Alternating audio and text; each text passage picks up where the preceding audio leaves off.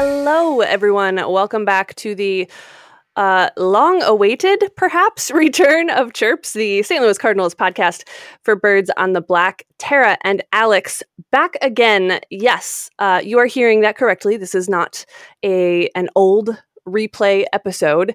We did an episode uh, just as spring training was beginning, Alex. I went back and and tried to catch up with where we were when we left off. And then unfortunately, the reality of life kind of hit pretty hard for most of the rest of the summer, at least on my part. So we've not been able to get our schedules back together until now. But hey, postseason baseball is back. So we might as well jump in now and do a quick catch up on where we are in this season and then look forward to hopefully as magical a postseason as the regular season has been. But first, Alex, how are you? It's been more than a minute, to say the least. it has been more than a minute. I am doing great. It is an awesome fall day here after what felt like a week of cold and rain. I'm seeing the band Pavement in concert tonight, one of my favorite bands. And most importantly, the Cardinals just finished one of the craziest seasons of our lifetime. Crazy in a good way. I'm not sure it has registered with me yet. Everything that happened, all of the unlikely things that occurred. Um, but perhaps as we talk today, some of that will come more into focus. I don't know. It's hard, I think, to go back and remember things about this season because so many things have happened and so many moments have been created that were just so storybook that to try to think back to the beginning of it all and relive some of it uh, i don't know that we have enough time for that or enough mm-hmm. uh, brain space to compile it all but alex I-, I was thinking this morning what's crazy in one way about all the craziness is that we weren't even sure this season was going to happen. I mean, the last time we were talking on this podcast, we were saying, wow, I didn't think we'd be here having spring training games on the schedule because we thought we might be till mid July without, you know, contract uh, negotiations and, and all of those pieces put into place. So not only did we get a season that did in fact have a full 162 game schedule, but it's been one of the most insane seasons, I think, even more than we could have if we had thrown out the the wildest possibilities of this season. I don't think we would have come close to everything that we've seen this year.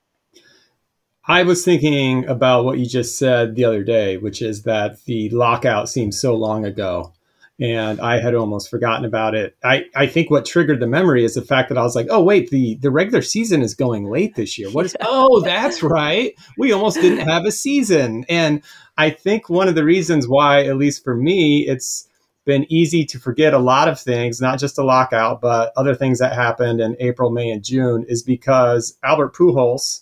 Um, has really, in a good way, sucked a lot of the oxygen out of the room since mid August, and so much focus from my end has just been on, okay, Pujols is playing tonight. Um, you know, is he going to hit a home run? Almost similar to what it felt like in 1998 with McGwire, where one player's performance almost felt bigger than the game. I don't want to say it was because for a good part of that, the Cardinals were still, you know, in the running. Like, are they going to win the division?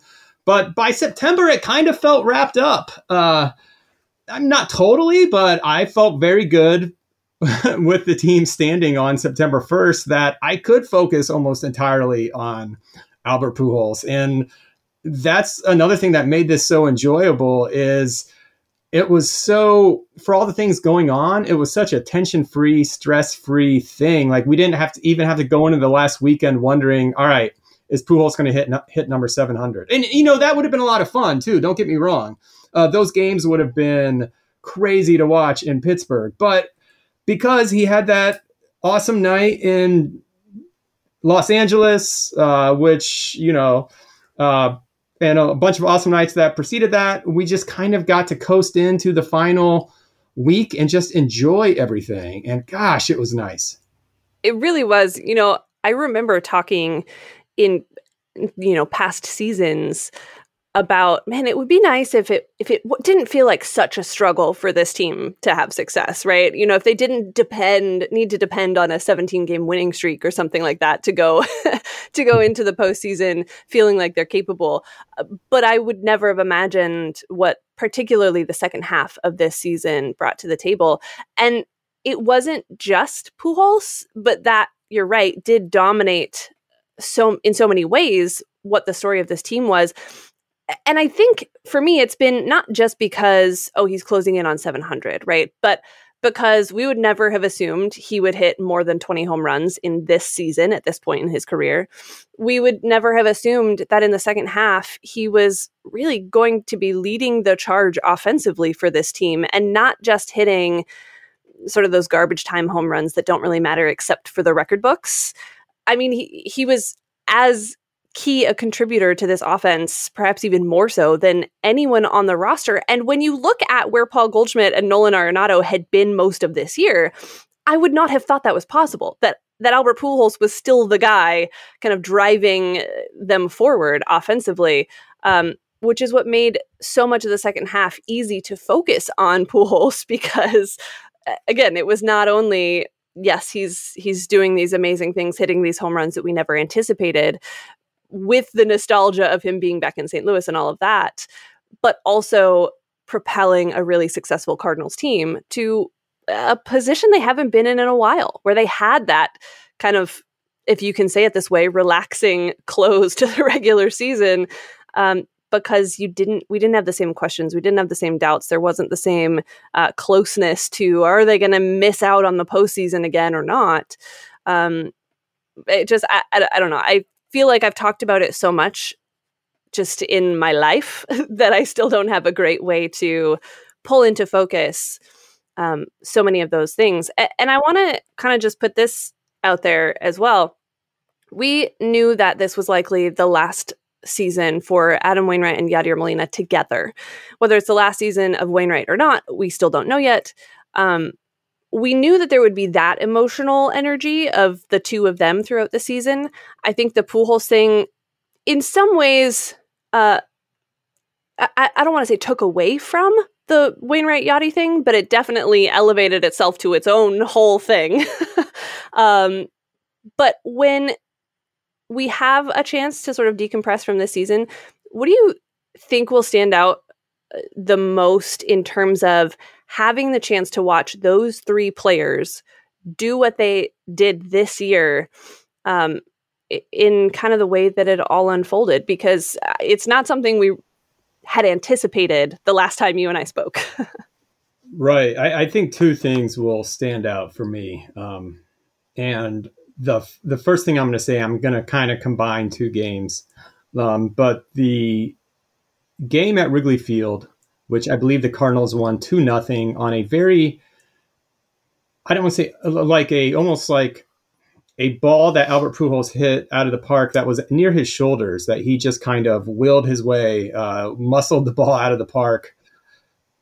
That that was a big home run, um, and and I and to your point that his home runs mattered a lot down the stretch. So I'll remember that, and also um, the other game I want to combine with it is the fact that he hit his last his last at bat against the Cubs. He hit a home run, and I, I, think that is just so entirely cool. I also think it's cool that his very first plate appearance at Old Busch Stadium was a home run, and his very last plate appearance at plate appearance at New Busch Stadium was a home run. I think that's very cool. The other thing I will remember is a game in uh, mid August, and this was kind of right when we started really paying attention to Pujols but that was the game he hit the grand slam against Colorado that they won like 13 nothing. That they, they brought him in as a pinch hitter in like the fourth inning or something. I, I don't yeah. remember, but it was very early. And the point was, hey, let's let's try to end this game right now. And the reason why I'll remember that game is because he didn't just hit that grand slam, but Wainwright pitched seven innings and struck out seven and didn't walk anybody and didn't allow a single earned run, which I mean goes without saying when you win 13 nothing. And Yadi caught uh, Ryan McMahon trying to steal. So it was like a a game that featured contributions from three guys who were all on the roster 17 years ago uh, or whatever how many years ago and that's incredible so I think, I guess that's kind. I don't know if ten years from now I'm going to sp- specifically remember these games, but I think if I were to write sort of a synopsis of the season, I would focus it on all of that, which is funny because it doesn't even bring up their the two best players, which are Nolan Arenado and Paul Goldschmidt, who there's a chance could finish one two in the MVP vote. I, I, think I don't know if Arenado will will get second. I think Goldschmidt will probably win, but yeah, that's how good they were. And sorry guys, we we we're we're barely going to talk about you. Yeah, it's that's why I, I feel like trying to talk about this season would take weeks to to really dive into each of those individual storylines because there's so many things. Uh, it's funny you mentioned that that Pujols uh, Grand Slam because for me that was the moment that the season took a totally different turn where it wasn't just like oh this is fun. It was like hold on a second. that was one of the coolest things I've ever seen. And the the reaction from the fans, the uh, sort of the energy at that point and the fact that hold on, Albert Pujols is not just here for a farewell tour. Like this is significant. And as you said, there were so many games where Pujols did this, Molina did this, Wainwright did this, and you, you kind of wanted to go, wait, is this the right year that I'm looking at this box score from? Because it seemed so familiar and yet so unexpected all at the same time, which was uh, just so much fun. There will be so much time to reflect on all of those little moments. I think the fact that the three of them came off the field together in their last regular season home game at Busch was an image that will stand out to me so strongly in thinking about this season and the way that it played out and the fact that those three came to the end of a regular season not just as three legends in Cardinals baseball, but as three really key factors in getting the team to where they are heading into the postseason. Um, sure, season didn't end how Adam Wainwright wanted it to end, um, but I, they don't make it to this point without him doing what he did earlier in the year as well. I, I feel very strongly about that. So to see the three of them coming off together like that, that was a um, one of those sentimental moments that had nothing to do with X's and O's and box scores and game strategy and any of those things, but it meant a lot as someone who was really invested in in these three people and their baseball careers, but also you know who they uh, present themselves to be off the field and all those things as well. Um, that is maybe the image that I think will will really last a long time for me. Oh, it was it was perfect. It worked out perfectly. Them walking off the field together, and uh, the reason why I say that is I, am sure you watched the ceremony before that game um, when Adam Wainwright said something to the effect of, "Look, if if Albert had stayed, I truly believe we would have won two more championships, yeah. or or something to that effect." Well, mm-hmm. what's ironic about that is if Albert had stayed, I don't know if Yadi's on that stage right there at that time. Uh, I don't know if Wainwright's talking. Um, you know, I think they were both signed in 2012 and 2013, respectively, I believe. I don't remember who signed their contract and what year. Uh, through the years 2018, 2017, 2018, there's been a lot of talk that look, if if the Cardinals sign Pujols to a 10 year deal in 2011 in December of that year, do they have the finances, according to Bill DeWitt, to to lock those guys up? I don't know. And even if they do, let's say they did, and Albert ends up these next 10 years being a Cardinal, does he make it to this point? Because yeah. obviously with the he had that does he sort of have his own burnout, but instead in St. Louis, and all of a sudden the Cardinals are left with a tough decision, say last season or the season before, where what do what do we do with this guy? Is it time to cut bait and you know have a awesome ceremony for him, and then kind of kindly show him the door? I mean that right. that very well could have happened, and that's why I say this really worked out perfectly. and not even the fact that he had an OPS uh, that was higher this season than any season he had outside of St. Louis. And we're not talking about like 100 plate appearances. I mean, yeah. how many plate appearances he end up did he end up having? I'm going to look right now, but it was it was a lot more than people thought he would get I think when they signed him. Let me. All right, where are you at, Albert? 351 plate appearances. Um, that's a lot for a guy his age and, and where he had been the last few seasons. So yeah. it really did. It just worked out perfectly. Uh, so many things had to happen, had to go correctly for all three of those guys. I know Wainwright wasn't being honored, but he essentially was.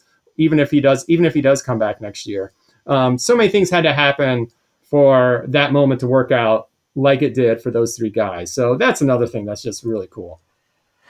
And I think not only those things had to happen for those three to be where they are, but again, we're talking about Paul Goldschmidt, probably the NL MVP. I don't I don't think there's really any way to not think that at this point, despite the September that he had.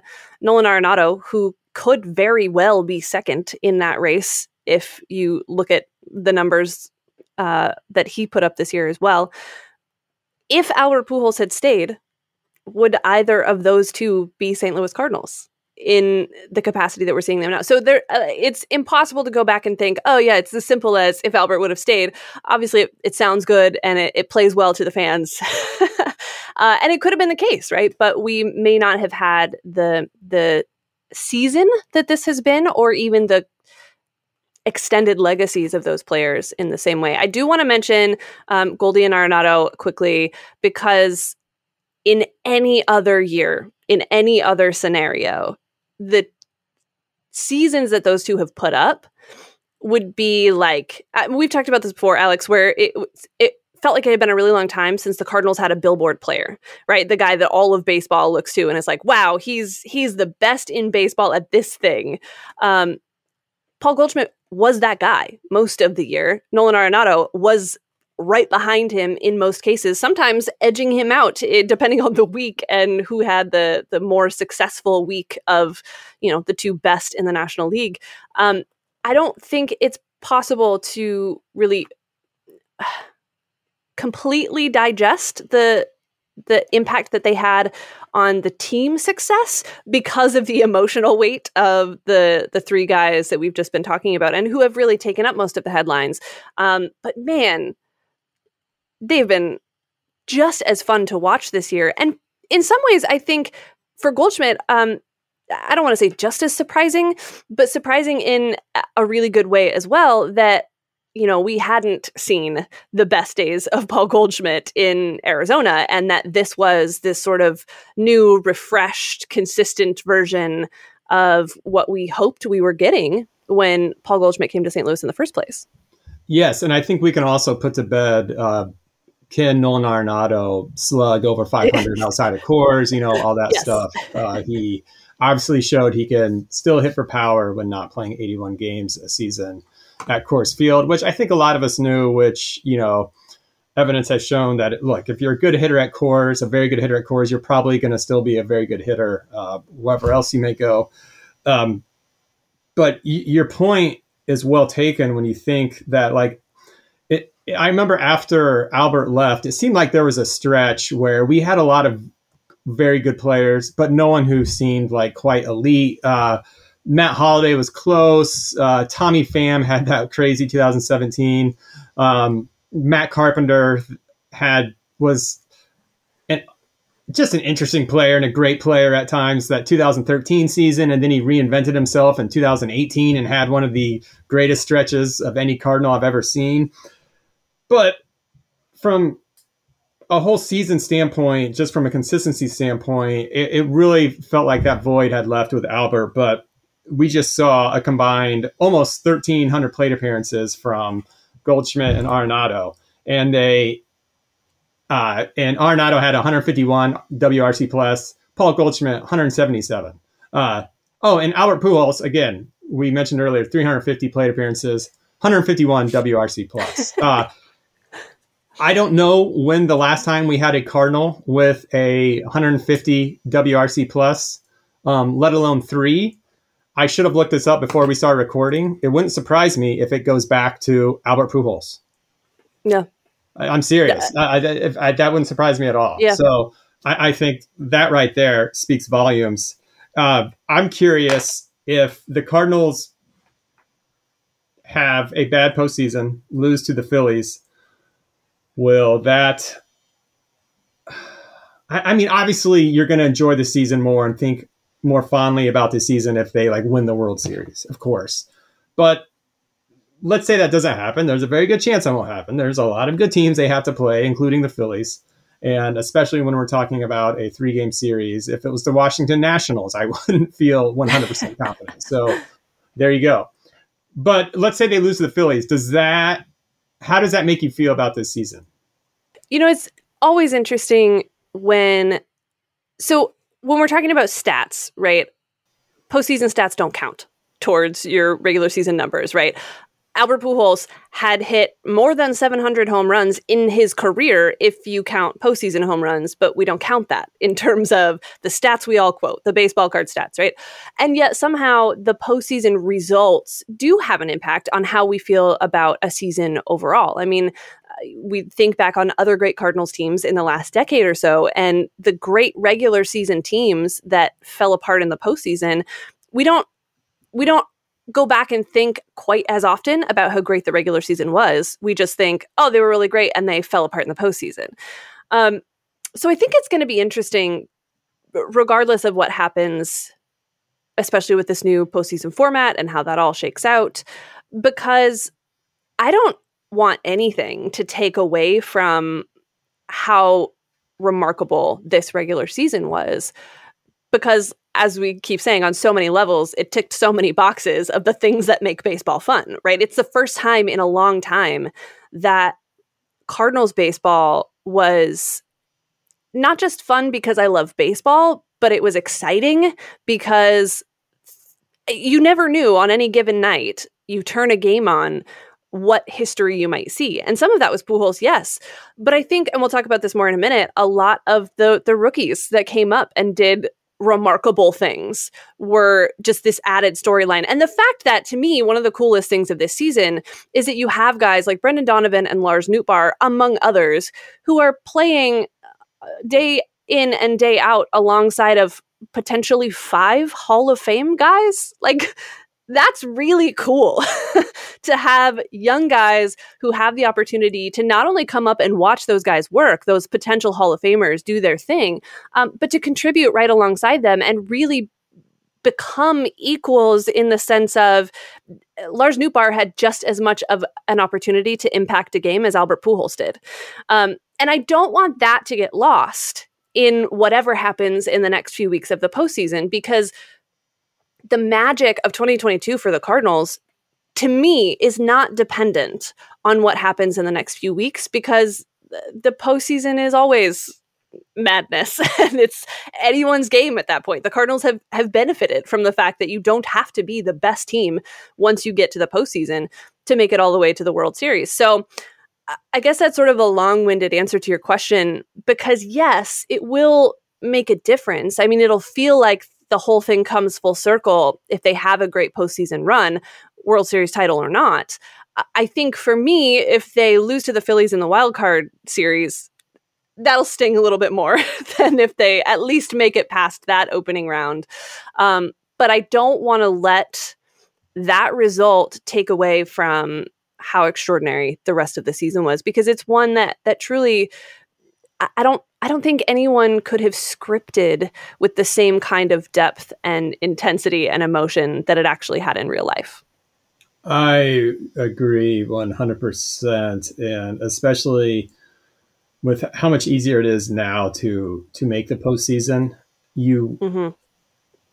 and I'm a regular season person. I I I think 162 games um, is such a different beast than the playoff format.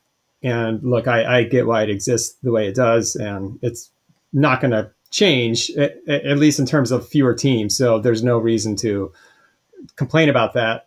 But I think it's important to really recognize a regular season when we're talking about a baseball regular season that's so long and that let's take the Dodgers for instance, who how many games did they just win? a, a crazy amount of games. Um, yeah. I maybe the most in the National League since the, gosh, since I, I I should know this again. Another thing I should have looked up, but I just know they just won a crazy amount of games. Yeah. If they lose in what will be their first round, whoever they end up playing, that doesn't devalue what they just did. Um, because baseball is baseball and a lot can happen in a five game series and a three game series or whatever. Um, where the value is, is over those 162 games. And you're right, it's going to sting if we are to lose to the Phillies, which, gosh, let's hope that does not happen, please. but I'll still have the exact same memories of yep and and the same I, I, don't know the same I think enjoyment that I just finished experiencing with the regular season as I would if they were to go I don't know the, the whole way just like I still have very fond memories last year when they won 17 in a row that was so cool yeah. that was something yeah. and I think we talked about it on here that we knew we were probably never going to see again so you so you really need to enjoy that and as soon as they lost that game to the Dodgers on that walk-off home run, was it Chris Taylor who hit that home run? Gosh, I'm glad I forgot. I have blocked it out of my yeah, mind. Yeah, I'm, I'm glad I forgot. What, whoever, whoever it was, I still thought back and like, you know what? That was still an awesome time. That seven, you know, you don't yeah. win 17 games in a row very often, if ever. So I'm still pretty satisfied. That said, let's like go to the World Series. That I'll take be, that. Yeah, yeah. I, I don't think we're. I'm not done enjoying these three guys. I'm not done enjoying Goldschmidt Arenado season. I'm not done, as you said, getting a look at these rookies. So we might as well make it last as long as we can. I will say, uh, uh, gosh, probably mid August, I made a prediction uh, just in my own home, not publicized anywhere that Lars Nootbaar would be the NLCS MVP. So they need to at least make it that far, so that that prediction has has a chance of being accurate. Um, okay, so many things, like I said, that we could talk about about this season. So many things that have demanded headlines. I did ask on Twitter before we started recording what people thought had not been talked about enough this year, because in a season like this, inevitably there are going to be really significant things that just are not the most significant thing on any given night that maybe don't get the attention that they would otherwise. So I'm going to read through some of these and we can discuss, we can add to, we can agree or disagree and uh, see what other people thought about this season that maybe we haven't talked about yet. Okay, so first up, uh, how Zack Thompson completely neutral- neutralized left handed hitters. Uh, Zack Thompson, I feel like we didn't get as much of as maybe we could have based on when he was actually on the major league roster and when he wasn't. Uh, but yeah, huge. Could be a significant thing going into the postseason. Uh, followed up by how good Helsley has been, which is actually you know historic in terms of Cardinal seasons um, for a closer. Which the Cardinals have had their issues with consistency in that. Uh, closer, maybe slightly less traditional role this year, uh, but Helsley has stepped into it, and I'll be honest, I was I've been pleasantly, I don't know that surprised is really the right word, um, but impressed with the kind of command he's taken of that role and the consistency he's had because we've seen it. We've seen guys go two, three months looking like they're untouchable and then completely fall apart. Uh, hello, that's why Adam Wainwright got to close in 2006 because they needed somebody to to pitch those innings. Uh, so Zack Thompson, Ryan Helsley, yes, significant pieces of this puzzle. Well, I, I, will say I'm guilty. I definitely did not spend a ton of time thinking about Zack Thompson as much as I perhaps should have. So yes, uh, whoever sent that in, I forget, um, is correct. That that was something that was under discussed, if if discussed at all. I'm, I'm sure somewhere it was discussed a lot more than here. And Ryan Helsley, absolutely. I I think he's been our best closer. I'm trying to rem- you know, Isringhausen was a long time ago, so I'm trying to remember some of those seasons. But and this is kind of the nature of the beast when it comes to a closer. They always make you nervous. Trevor Rosenthal, yeah. even when he was pitching pretty well, made me nervous. Alex Reyes made me nervous. Uh, gosh, Mujica in 2013 made me so nervous. He was almost unpitchable down yeah. the stretch. Yeah. Uh, Jason Motte, you know, uh, had games like, oh, I don't think his command is where it needs to be. I never felt that nervous with Ryan Helsley. Yeah. Uh, well, just just for the numbers to back it up, thanks to Cardinals stats and facts on Twitter, uh, Ryan Helsley, single season, 1.25 ERA, first ever for a Cardinals reliever, 0.74 WHIP, first for a Cardinals reliever. Uh, 39.3 strikeout percentage, first, and a 128 opponent average, first. So Okay. season long, he's done his job quite well. And I was gonna say he threw 65 innings. This is not like Yeah. a guy who, who only threw 30. Uh, like he, he Right. was he was involved in a lot of games. Yeah, uh, I guess that means he deserves his own uh, sort of intro production at Busch Stadium with the lights and the Hell's Bells. And I, I haven't actually seen it, uh, you know, in, in some sort of like good quality, and I haven't seen it in person. But I haven't either, but everyone is acting like, oh my gosh, this is amazing. I don't know if it's because it was sort of on the heels of uh, Trumpet, got uh, Timmy Trumpet yeah. in, in Narco, which was awesome, by the way. Completely Yeah. awesome, especially when he went to do it live. They're like, all right, hey, cool, we have our own thing, which, hey, I'm glad we have our own thing. But then I saw the video and I was like, all right, yeah, it's, it's cool. I, I, I don't need to be retweeting this and sharing this with everybody, but it's cool. Yeah. yeah. Um, d- well deserved, though. Hopefully, the jammed finger issue is not an issue because this team certainly needs him So- in the postseason. Speaking of that finger, he gave an explanation I read today that it felt like when a basketball hits very hard off your fingers or something. Does that mean jammed? What does that mean? Or does that mean So I didn't think it was a jammed finger, but when I think of like a basketball hitting your fingers, I think of like a rebound coming the wrong way and you it I I have jammed fingers playing basketball so many times uh, when the the ball hits the top of your finger that yeah, there you go. You see this we're, one? We're analyzing our, this our fingers here. finger? Yeah.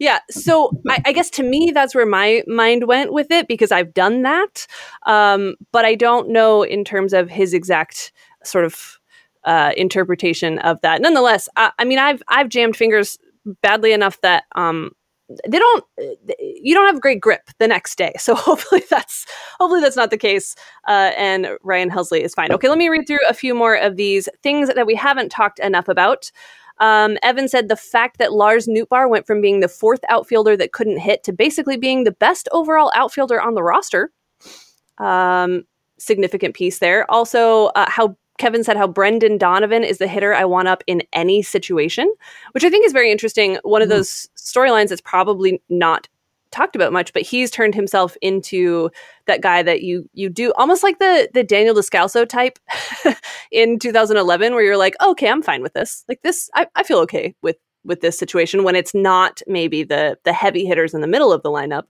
Um, all right, interesting to note. I I got a couple Brendan Donovan comments. I got uh, this about Jeff Albert. For how much criticism Jeff Albert received in years past, it's good to see our offense return to one of the best in the league again. Granted, having two MVPs and Albert helps, but one through nine have been pretty solid all year, except for DeJong.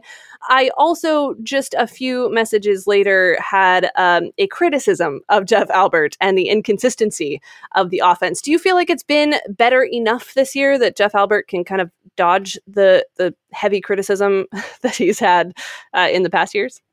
Yes. And I say this while acknowledging I don't know what's going on with the hitting coach. So uh, it's very hard. A hitting right? coach is hard to evaluate when you're not really kind of on the front line seeing everything that's going into, especially when it's like a, a system wide approach that they're trying to adopt. But forget Goldschmidt Arenado and look at these young guys like Brendan Donovan. And I, I think the reason why that person said that about Brendan Donovan is because he gets on base, uh, Yeah. you know, to sound like the guy in money. But you know, what does he do? Yeah. He, he gets Yeah. on, like he's good at, he's really good at working counts and, and getting on base. And Lars Nootbaar down the stretch, very competent player. Yeah. Uh, we thought he was just a fun name for a while. uh, we thought that's what he was going to be, which was is in and of itself fine. But he's also a good player, and he's also fun. I don't know if you saw his. Oh, yeah. I'm sure you saw his interviews in the locker room. Like he carries himself with a lot Fantastic. of confidence. Like the way Yeah. he was approaching a lot of veterans on the team. I I was impressed. I will say the Lars Nootbaar Albert Pujols dynamic has been so endearing to me throughout this season. Uh, and I, I would also add, uh, I don't know that I've had a chance to, to talk about this, but the number of players on this team who are now coming uh, into these interviews where everybody's asking about Albert Pujols and saying like, yeah, actually Albert was my favorite player growing up, or Albert was the guy that I wanted to go see in spring training, or Lars told a story about how when he was a college player, Albert came to to hit at the field where he was, and he spent a long time talking about hitting with him, and you know it, later this season was able to go up to him and say, hey, do you remember this? Because it's just so cool those full circle moments for all of these guys who I guess it brings to light that they're fans of Albert, Albert Pujols just as much as we are, and now they're getting to play alongside him. Um, and so that that Nootbaar uh, energy plus the I have to imagine that's fun for a guy like Albert too, who's maybe playing with a little more energy and looseness and, and joy than we've seen him in those past really serious first eleven years. To uh, to have somebody like Nootbaar uh, to loosen him up. Okay, here's one that I thought was interesting. Um, how well the organization handled a lack of consistency from their entire pitching staff. Marmol switching bullpen roles, the front office getting reinforcements, older pitchers taking on roles they weren't used to, young arms stepping up and taking on innings where they needed to, etc. This was significant to me because at the very beginning of the season, you and I talked, everyone really talked about the fact that the Cardinals felt like they had a weakness in their their pitching staff that maybe wasn't addressed in a way that we felt really good about at the trade deadline, obviously bringing in Quintana and Montgomery, um, Stratton in the bullpen, uh, stabilized and elevated that, maybe not to the place where we feel like they have the best rotation in baseball. And yes, there are a lot of question marks with the pitching going into the postseason. But I do think overall, um, the team has managed the pitching that they have much more effectively than I would have expected. Yeah, and the criticism was on point. And look no further than the fact that Dakota Hudson pitched the third most innings on the team. Right. so the, the criticism was not without merit. They pivoted very well at the trade deadline, which got lost because so many of us wanted Juan Soto, myself included. Uh, I mean, why wouldn't you want Juan Soto? He's awesome. Um, I don't care if he didn't, you know, hit the hit like crazy with San Diego. Uh, I, I think his body of work, his first three and a half seasons is worth more than that, but that's probably another topic. Um, and yeah, yeah, I, I, just think they, to give the front office credit, they pivoted very well at the trade deadline. Found a guy like Quintana who makes sense, right? Like in a in a park like Busch Stadium, uh, mm-hmm. w- with a good defense behind him. So I give them credit for that. Agreed. Uh, lots of comments about the rookies this year and the roles that they have played, which it does kind of seem like one of those years that uh, every time there was a different need, somebody stepped in, right? We saw that at times from Nolan Gorman. We saw it at times from Juan Yepez. We saw it, of course, we mentioned Donovan and Nootbaar. Um, not from the rookie perspective, but a lot of comments about Tommy Edman with quietly uh, a really strong season there as well.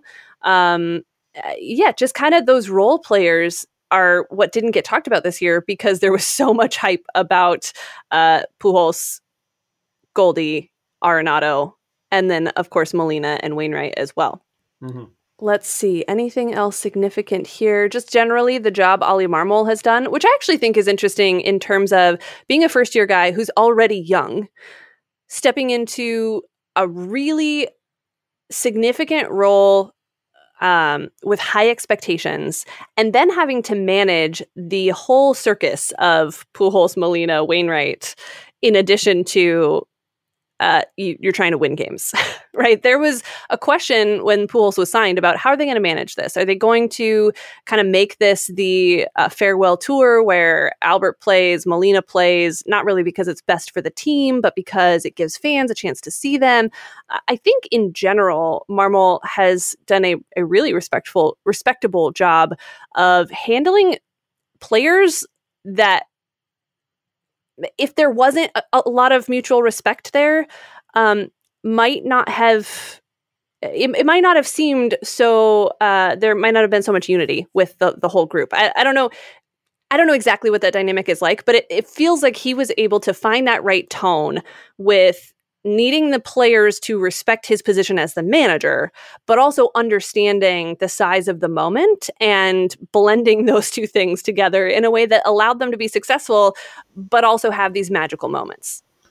I talked to the two Bens on the Cardinals off day, the Great Cardinals off day podcast, uh, I guess last week, and this was discussed. Uh, mostly just how it's it's probably a lot harder than it looks to manage yeah. this roster, which is pretty unique because you have guys who are not just first ballot Hall of Famers, but you have a guy who's one of the greatest players of all time. Uh, and the numbers bear that out in Albert Pujols. And then you have super, super important guys like Adam Wainwright and Yadier Molina, who Yadier Molina is not the easiest guy to manage as as we've seen. I mean, I, I think his social media posts speak for themselves. Like you, you, you have to be delicate with that guy at times, or at least you certain guys have in the past.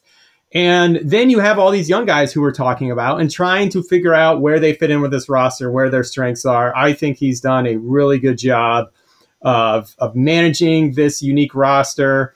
Um, in my opinion, uh, putting them in position, the best position to win almost every night. Uh, I thought he did a good job with the bullpen.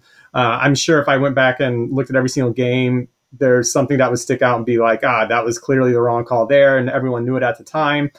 But it wasn't uh, like with some past managers where it felt like every night we were just like hitting our head against the wall. It didn't feel like yeah. that at all. If, if anything, you almost forgot about them, which is nice for a manager. Uh, and it's very hard from our seat to tell what's even going on there. Like if, if you had talked to me at this time last year, I'm sure I would have thought Mike Shildt had very good job security.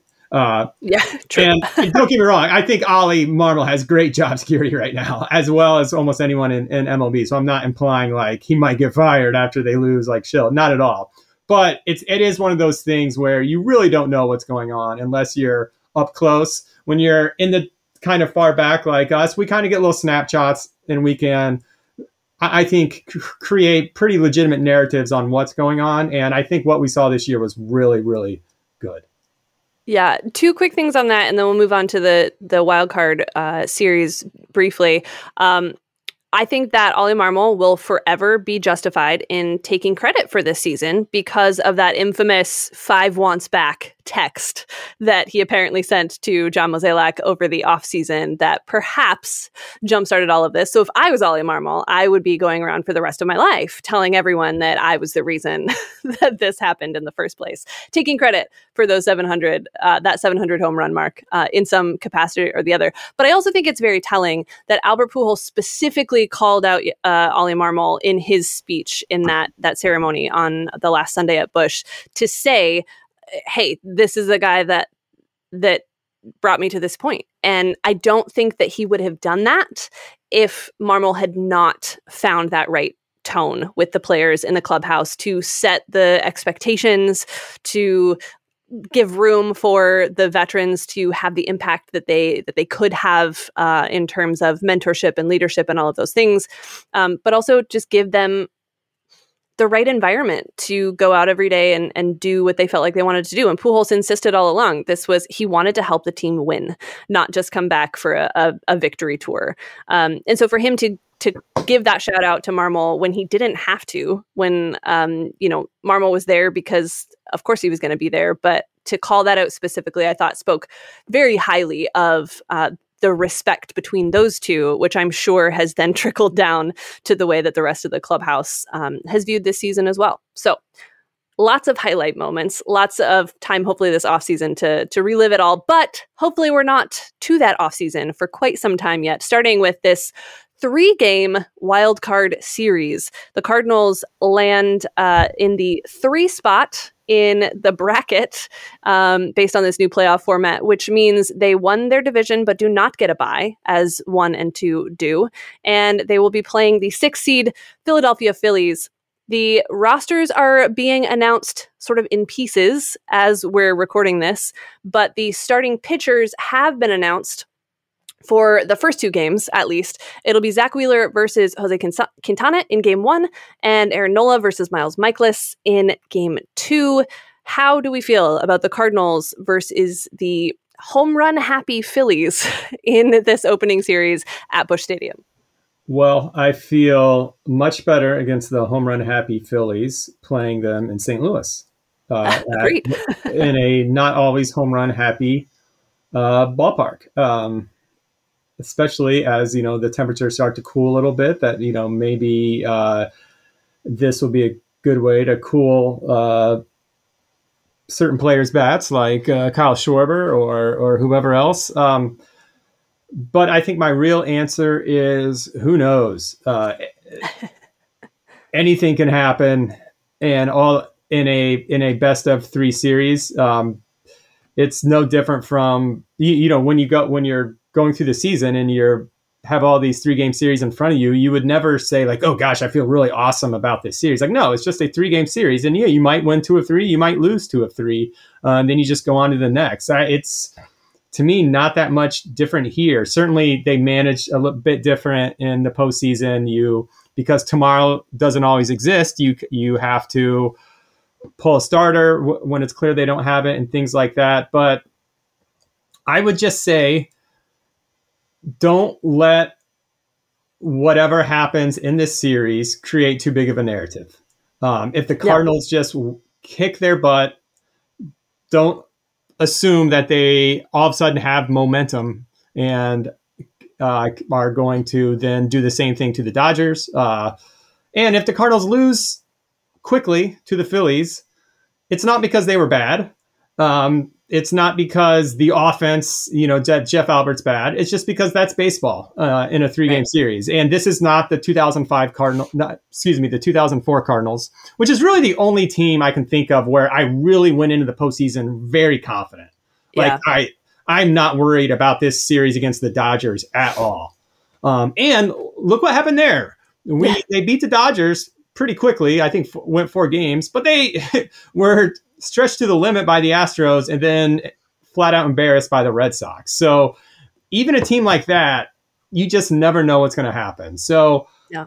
I feel good because I think they're a good team and I think they're better than the Phillies. And I like the fact that they're playing at home. So I think they should be favored, but I will not be shocked by any outcome. I really won't.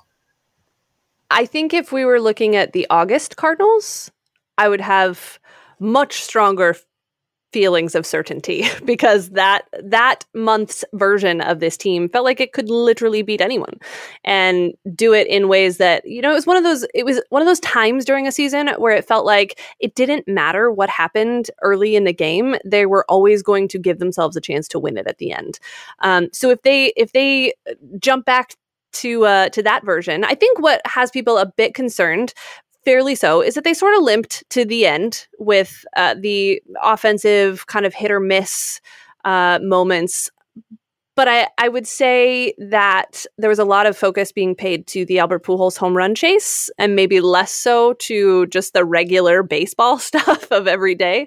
Um, plus, you know, a lot of those guys had a, a good chance to to rest and not put as much pressure on things the last week of the season. So hopefully that's helpful. And then, of course, the uh, pitching puzzle is a bit different than we would have expected it to look again if we're talking about the August Cardinals and Adam Wainwright who still looks like one of the top 2 guys on this team.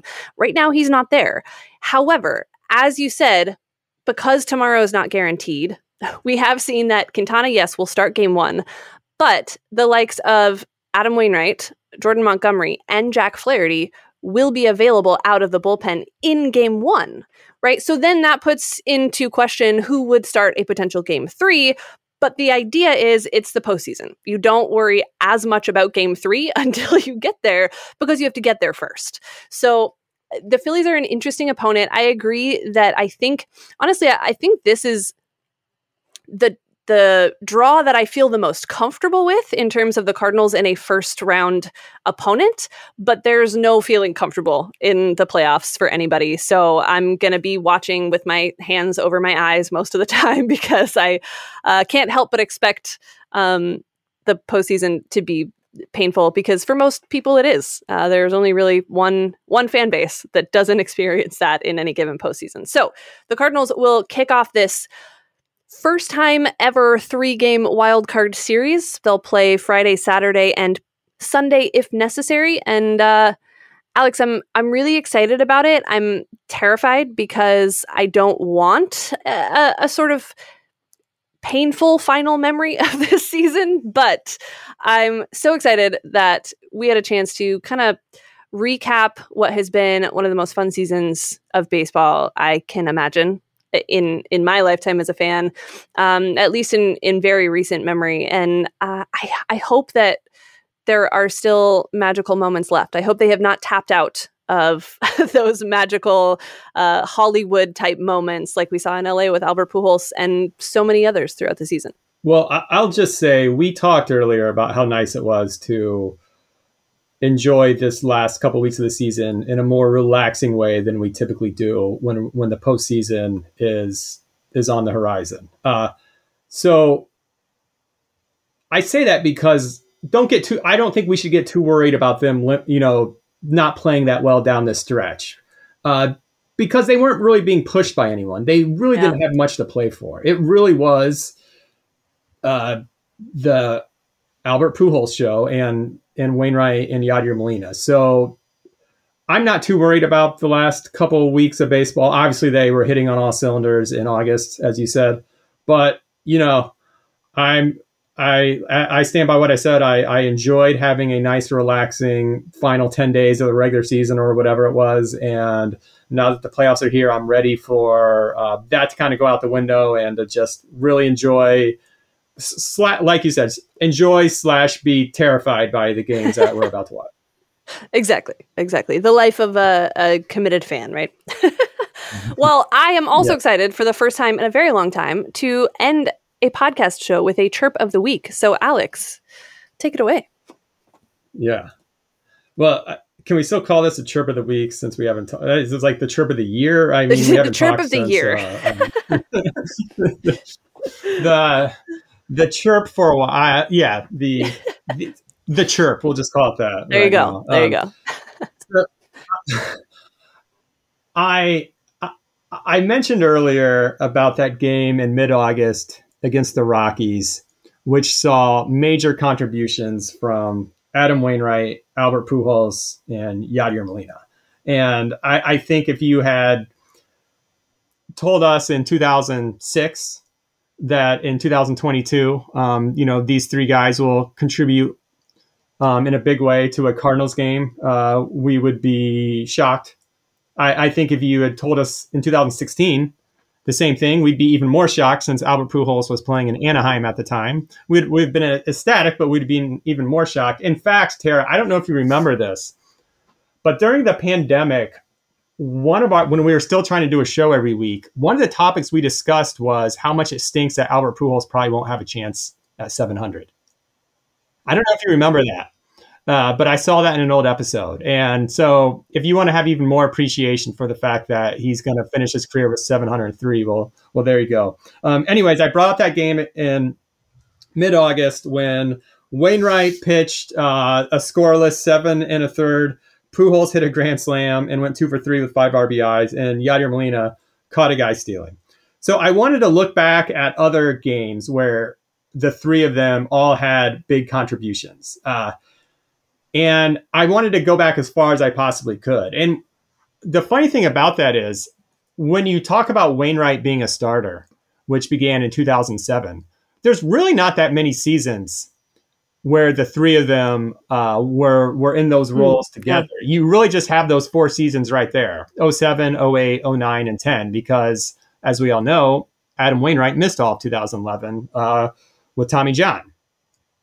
So I was going through baseball reference, and uh, again, I just wanted to find a game where all three of them had huge contributions.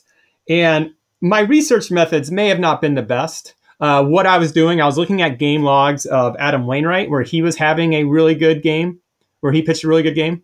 And then I would click on the box score and hope that, you know, both uh, Pujols and Yadi homered or something like that. And I couldn't find a game like that. I could not find a game where Wainwright pitched great and Yadi and Pujols both homered. I'm not saying it doesn't exist.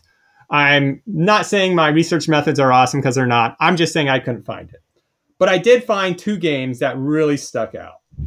The first is from July 9th, 2010, so over 12 years ago. They beat the Houston Astros, then of the National League, 8 to not, 8 nothing. Wainwright went 8 innings, 0 earned runs, struck out 4, walked 3, but we won't worry about that. Um, Albert Pujols went 2 for 4 with a home run, a double, an intentional walk, and 3 RBIs. And Yadier Molina went 0 for 4, which, you know, that happened in 2010 somewhat often with Yadier Molina. Um, but he picked off Michael Bourn trying to steal a base. Uh, nice. So that was one game I found. Another game that goes back even further is from April 16th, 2008. So we're talking over 14 years ago. A 5 4 win over Milwaukee. And this is a fun game because Adam Wainwright pitched seven and two thirds, only allowed one run, one earned run, that is, and struck out six. But he also hit a home run. Nice. You know, this was before the DH, which hey, yes. I, I, I know I, uh, I I have no beef with the DH. Uh, that we would not be Worked talking well for us this, this if it wasn't for the DH. So I'm just bringing that up. Yadier Molina went two for four with an RBI. Albert Pujols went one for four, but hit a double and drove in two. And so you had those three guys 14 years ago, huge contributions to a game a very long time ago, but also another person who was who was currently sitting in the Cardinals bench also had a major contribution. Do you know who that is? Would it be Skip Schumaker? It would be Skip Schumaker. Nice. Good job, Tara. Skip Schumaker went two for four with a home run, a stolen base, two runs scored, and an RBI. And that just goes to show you like how long these people have been in our lives. Like Nolan Arenado, no one would call him a young guy. Like he's not old, but he's a veteran, right? He's he's yeah. 31 years yeah. old.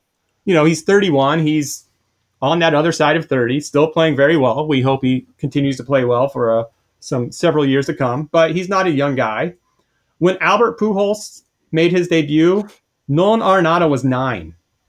I mean, he was about to turn 10. His birthday is April 16th. So he was, oh, almost, man. was about to turn 10, but he was nine years old. So, like you said earlier, it is not a joke that a lot of these players, these current teammates of Albert Pujols, grew up watching him, uh, you know, idolizing him, um, and are now playing with him. Gosh, some of them probably don't even remember his debut because they were no. Uh, a lot of players actually probably don't remember his debut because he was too young. Speaking for myself, I was 21 years old when Albert Pujols debuted. I am no longer 21 years old. Um, I am now in my early to mid 40s, whatever you call 43, and married with kids, you know, which was not on my horizon when I was 21. Uh, I'm sure your life was drastically different when Albert Pujols debuted back in April of 2001 as well. And so that is sort of the chirp of the week. Just these guys, these wonderful baseball men have been in our lives for a very long time, have given us a lot of joy over the years. We are certainly going to miss them. I know I'm going to miss them. But the important thing is that we enjoyed them while they were here and that we continue to enjoy them for whatever little time we still have left with them. And that's the chirp of the week. I like it. Uh, for a for a reference point to perhaps make us all feel old, Nolan Gorman was born in May of 2000. so he uh, spent time on a roster with Albert Pujols this year, um, and he was uh, just about a year old when Albert Pujols made his debut. So, uh, so good on you, Albert, for sticking it out. gosh, that would have been like if I were to become if I had become a major league baseball player and like I was teammates with like Rickey Henderson or, or, or, or, you know or something like which would have been possible. He played so long, but that's what I mean. Rickey Henderson, yeah. I think, was a rookie like the year I was born or something. Yeah, it's it's wild um, and so cool. And I I just find myself so grateful that we've had the chance to witness it and to just watch it play out this year. So postseason baseball coming up this weekend. Hopefully, we get a couple of weeks at least out of this postseason thing so we can see more magical moments. But, Alex, uh, thank you for uh, working out this time so that we could jump on the old podcast uh, and and dust the I was going to say dust the rust off and then I was like that's not that's not the phrase at all. I do that so often. I, I, I take two expressions and combine them to where it's not an expression at all, but everyone kind of knows what I'm trying to say. I yeah, so I that's yeah. certainly something I would say. Yeah. But no, I'm you know so what glad, I meant. I'm so that. glad we are finally able to do this. this is great. All right. Well, thanks so much to all of you for hopefully enjoying this as you get ready for postseason baseball this weekend. And um, we will all see together as we watch with excitement and terror as we go into another postseason run. So for Alex and Birds on the Black, I'm Tara. We will talk to you hopefully before the next round.